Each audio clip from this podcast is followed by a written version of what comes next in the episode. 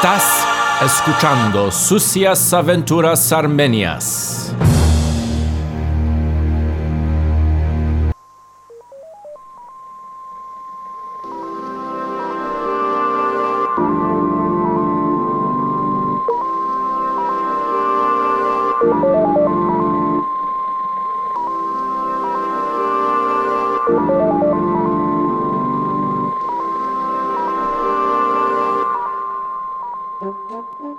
Hey everyone, it's your host Alec Mouhibian with a quick note before we begin. Filthy Armenian Adventures is an interdimensional travel program that takes you deep into the cultural mysteries of our strange and interesting times. In search of truth, in search of gold, in search of lost friends and unsung heroes, in search of John Galt's motor. The show is supported entirely by patrons at patreon.com slash filthyarmenian. Patrons get access to twice as many adventures, including the most intimate and scandalous ones, plus regular 5 to 15 minute smoke break mini episodes on movies, shows, and topics of the urgent moment. Patrons also get first dibs on our next live event. The first two were a smash. It's very easy to keep Filthy Armenian Adventures alive you can still listen to the premium feed on Apple or Spotify or your favorite app, and you can do so with the pride that you're putting a little bit of money where your soul is. More patrons means more landmarks, more hotspots, more secret locations, and forbidden territories around the world, and the world that is Los Angeles, our apocalyptic headquarters. It means we'll be able to track down more enchanting figures in the landscape and dare them to abandon their masks. Patreon.com slash filthy Armenian. Gracias for listening and enjoy the show.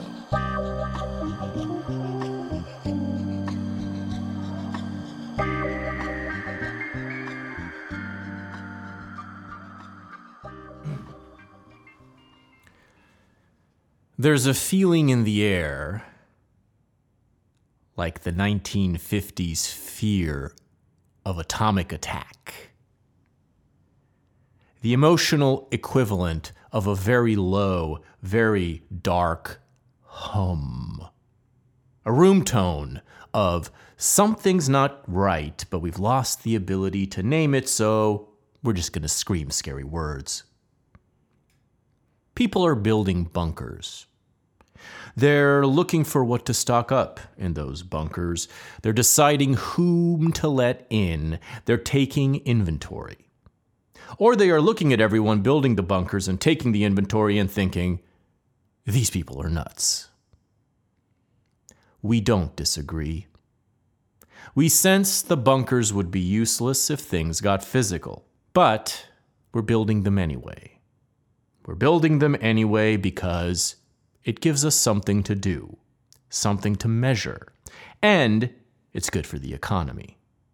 It opens opportunities for generosity and camaraderie and making up for lost time, and so protects us from the kinds of atomic weapons that are not physical. We have been living in a state of techno futuristic civil unrest, a mostly peaceful state of civil unrest, mostly peaceful, unlike our private unrest. Tonight's adventure takes place in a city that is no stranger to civil unrest, or to uncivil unrest, or to rest. In the eyes of many, it's a city where the first marquee ideological whole showing scrimmage of the 20th century was staged. When the Spanish Civil War broke out in 1936, every writer intellectual from Hemingway to Dos Passos to George Orwell made a beeline for Barcelona to fight against the fascists. For most of these intellectuals, fighting meant writing, or maybe taking film.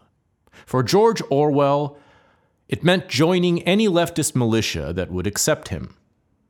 Posing as a writer, he was permitted into the ranks of the POUM, a militia of anti Stalin communists fighting on the side of the Stalin supported Republican government. the charcuterie of militias identified as various degrees of communist, socialist, and anarchist, and held somewhat differing views on a timetable for revolution. But they shared one absolutely common cause to defeat the nationalist forces of General Franco. Orwell, more anti fascist than pro anything at the time, joined them in that cause and took a bullet for that cause in the throat. His reward? His reward upon returning to Barcelona was to be wanted by the government he was fighting for as a spy. The May Days had begun. The communist government began to censor everything and lock up or kill anyone who dissented in any way from the party line. For the idealists who came down there, this was the moment leftism showed its hole, a hole they lost any reason to claim was smoother or looser or freer than the hole of fascism. John Dos Passos, the most explicitly left wing of the artists on hand, became profoundly conservative as a result of the Spanish Civil War. Hemingway fled responsibility for what he saw and simply moved on to his next selfish adventure. George Orwell recorded everything in homage to Catalonia. The experience turned him into the Orwell that we know. But as you can tell from the first word of his title, Orwell did not leave his ideals behind in Barcelona. He left as more of a socialist believer than ever before, even as he knew now, as never before, the totalitarian destiny of movements in its name. This belief would never stop contaminating and confusing Orwell's political writing, but he became a forceful and eternal critic of totalitarianism regardless, because he was that almost impossible of creatures, an honest socialist. The socialism that remained in his heart was the one he glimpsed during the fleeting honeymoon phase of his time in Catalonia, and it was a souvenir of the Spanish character. Everybody knows that I have nothing but hate and contempt for the kind of socialism that Orwell pursued in Barcelona. But the kind he briefly experienced, that left him so wedded to its ideal, is not completely unrelated to the kind of socialism I pursue in Barcelona. Nighttime socialism. The socialism of the dance floor when there's a good DJ at 3 a.m. Nothing to do with the daytime political socialism which led to so much censorship, paranoia, snitching, lies, and betrayal and bloodshed, but something to do with Barcelona. The one city on the planet where the pre 2020 way of life seems to be preserved, at least in the summer, at least at night, at least to the eyes of an idealistic tourist. So here are slices of two different Barcelonas. The one Orwell experienced in 1937, interspersed with the one I experienced with my friend Gum Arabic on a languid night last summer. And two different, but not entirely different, socialisms. And while I don't like playing around with words that have an evil history and are still stirring evil to this day, I am displaying the S word as an alternate temporary name for my ideal out of respect to George Orwell. A great man, a man who made of honesty a vocation, a man I'd welcome at any hour of the night with open arms and cigarettes into my bunker.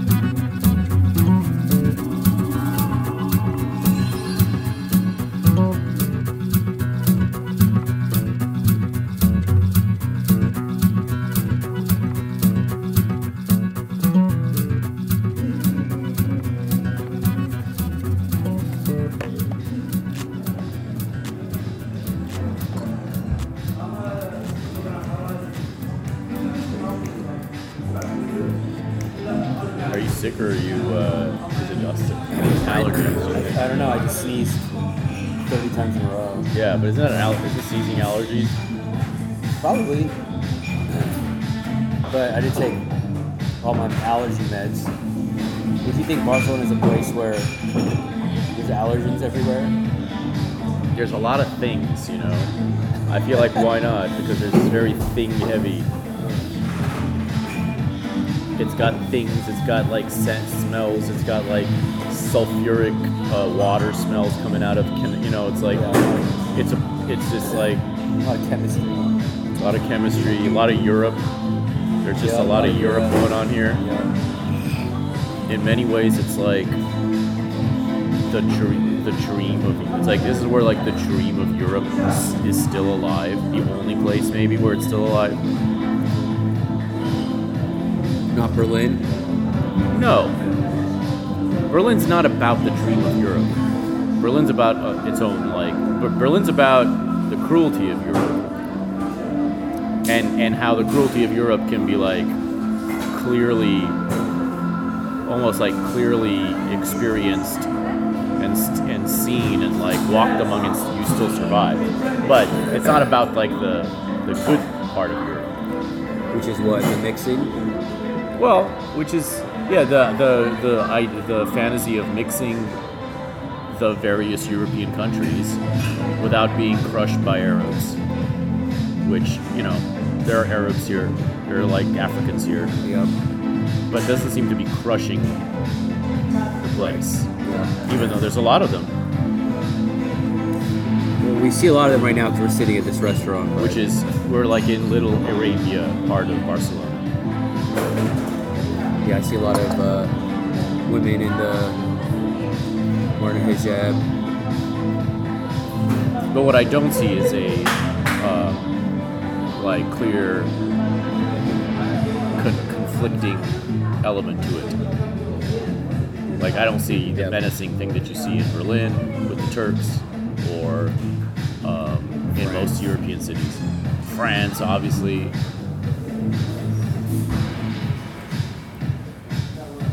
Even London, there's like you know, London has London is very has an edge at all times, almost. Yeah, I, when I say an edge, I just mean like there's a certain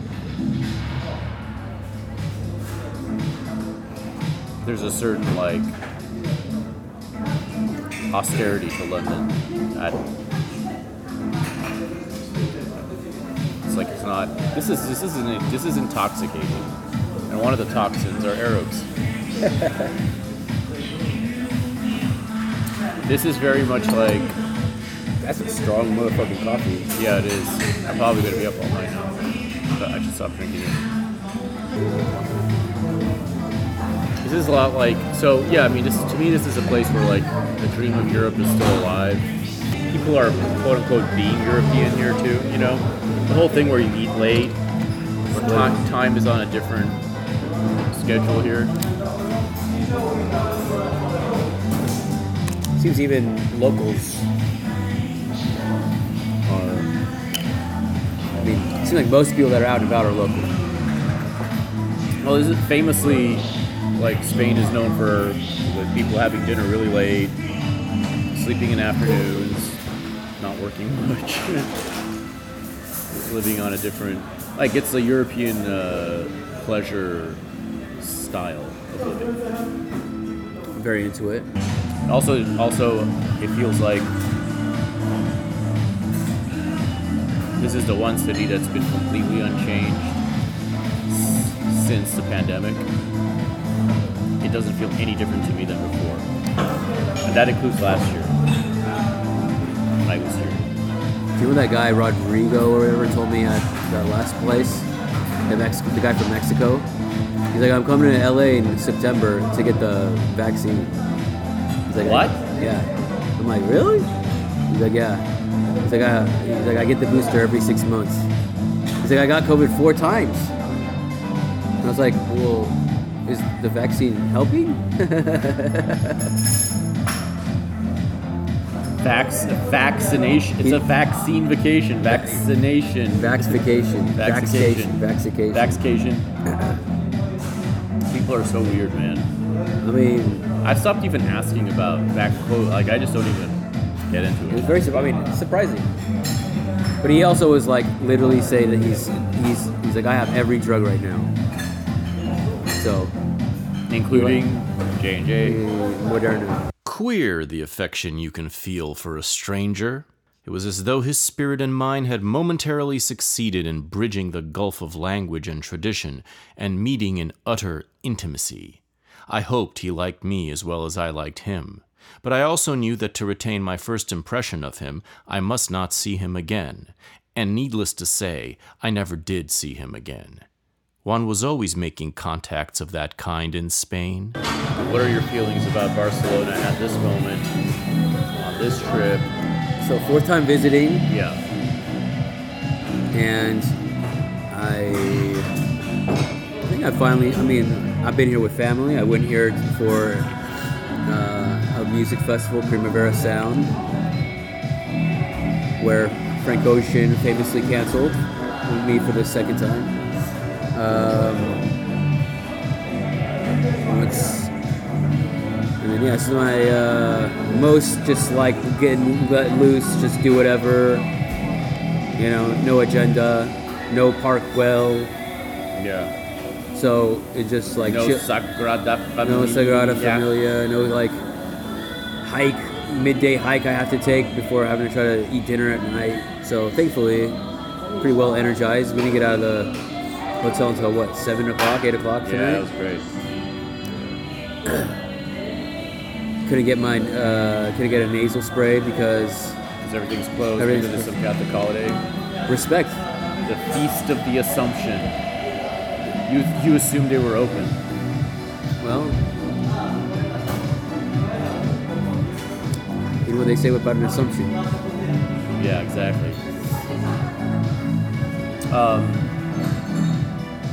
I mean, part of the other all of Europe thing is like it literally it has like every. It seems to have like every kind of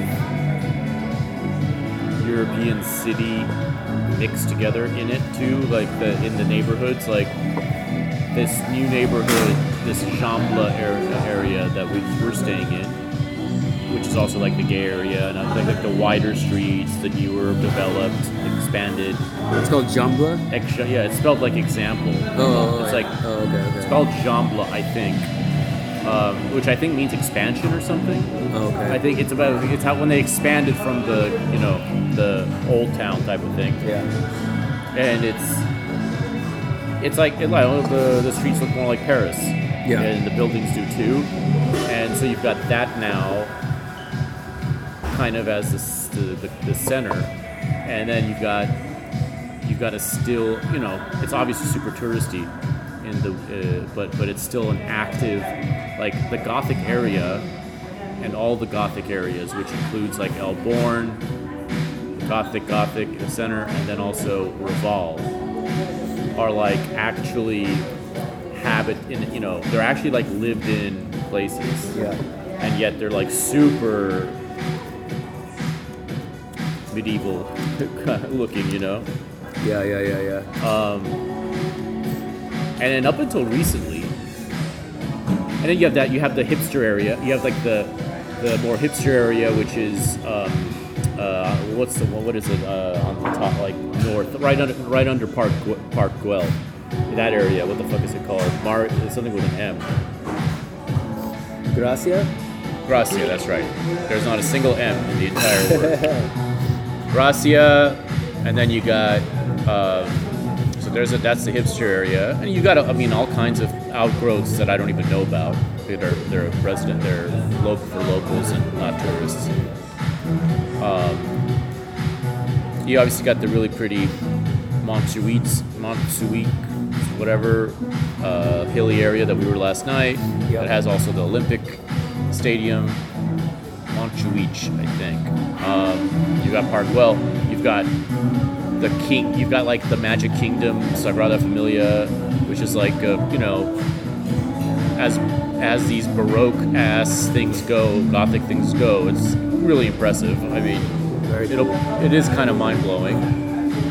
It's it truly there's nothing like it anywhere, and like it has a sort of like I mean I, I there's a I feel like Gaudi is like really the founder of Disney. Like if you think if you look at that, if you look at the Gaudi house, it looks just like a Disneyland creation. I don't know if there's an actual influence on Walt Disney, but I, I wouldn't be surprised at all because like, it feels like the real version of Disney. When Disney was like good, Yeah. when Disney had a signature, you know. So you got all that. You kind of got like lots of different times represented, given these different la- given these different neighborhoods. They each kind of represent their own time, period, time period in history.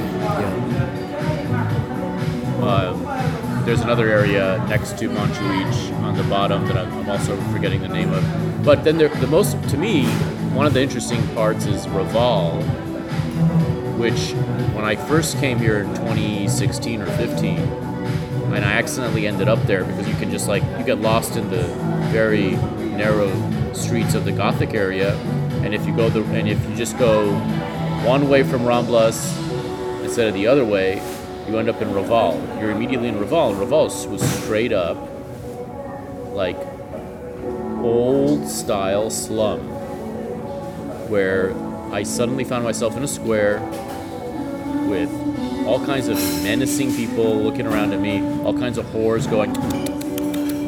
They do that like mouth sound with their, Yeah, you know, yeah, the yeah. here.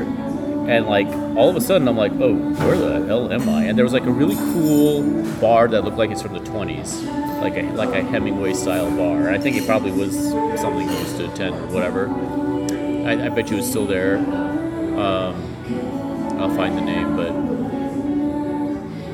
there was that really cool bar with full of people, but then like two steps away from it, you feel like you're being like surrounded by, and it, and it was like it's. I felt like I was literally slumming it in a good way. It was a little scary. Yeah. There were yeah, and since then I think they've cleaned it up completely. I think like Raval is all clean now. Is it?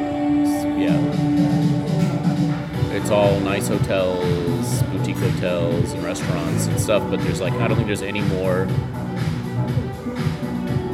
of. They used they were they were calling it immigrant, migrant, immigrant type of. Oh, it's funny. Yeah. So you love the Barcelona? I do, I do, but there are certain. I mean, it's a place where also, and as, as touristy as these these observ like, as touristy as the experience of it is, that's still something. Like where you know, if a place has a very specific tourist layer to it for visitors, that counts too. Yeah. I love when there's tourists in LA. But I would sooner be a foreigner in Spain than in most countries. How easy it is to make friends in Spain. Within a day or two, there was a score of militiamen who called me by my Christian name, showed me the ropes, and overwhelmed me with hospitality. I defy anyone to be thrown as I was among the Spanish working class. I ought perhaps to say the Catalan working class, for apart from a few Aragonese and Andalusians, I mixed only with Catalans, and not be struck by their essential decency. Above all, their straightforwardness and generosity. A Spaniard's generosity, in the ordinary sense of the word, is at times almost embarrassing.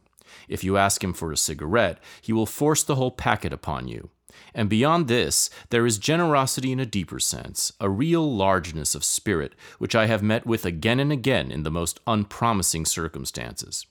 Some of the journalists and other foreigners who traveled in Spain during the war have declared that in secret the Spaniards were bitterly jealous of foreign aid. All I can say is that I never observed anything of the kind. I remember that a few days before I left the barracks, a group of men returned on leave from the front. They were talking excitedly about their experiences and were full of enthusiasm for some French troops who had been next to them at Huesca. The French were very brave, they said, adding enthusiastically, Más valientes que nosotros, braver than we are. Of course, I demurred, whereupon they explained that the French knew more of the art of war, were more expert with bombs, machine guns, and so forth. Yet the remark was significant. An Englishman would cut his hand off sooner than say a thing like that. And that's all for the free version, friends. Apple is making transcripts of every episode automatically now to make somebody's job much easier. So, anyway, if you'd like to listen to the entire two and a half hour Barcelona adventure narrated by George Orwell's Homage to Catalonia, please subscribe to the show at patreon.com slash filthy armenian.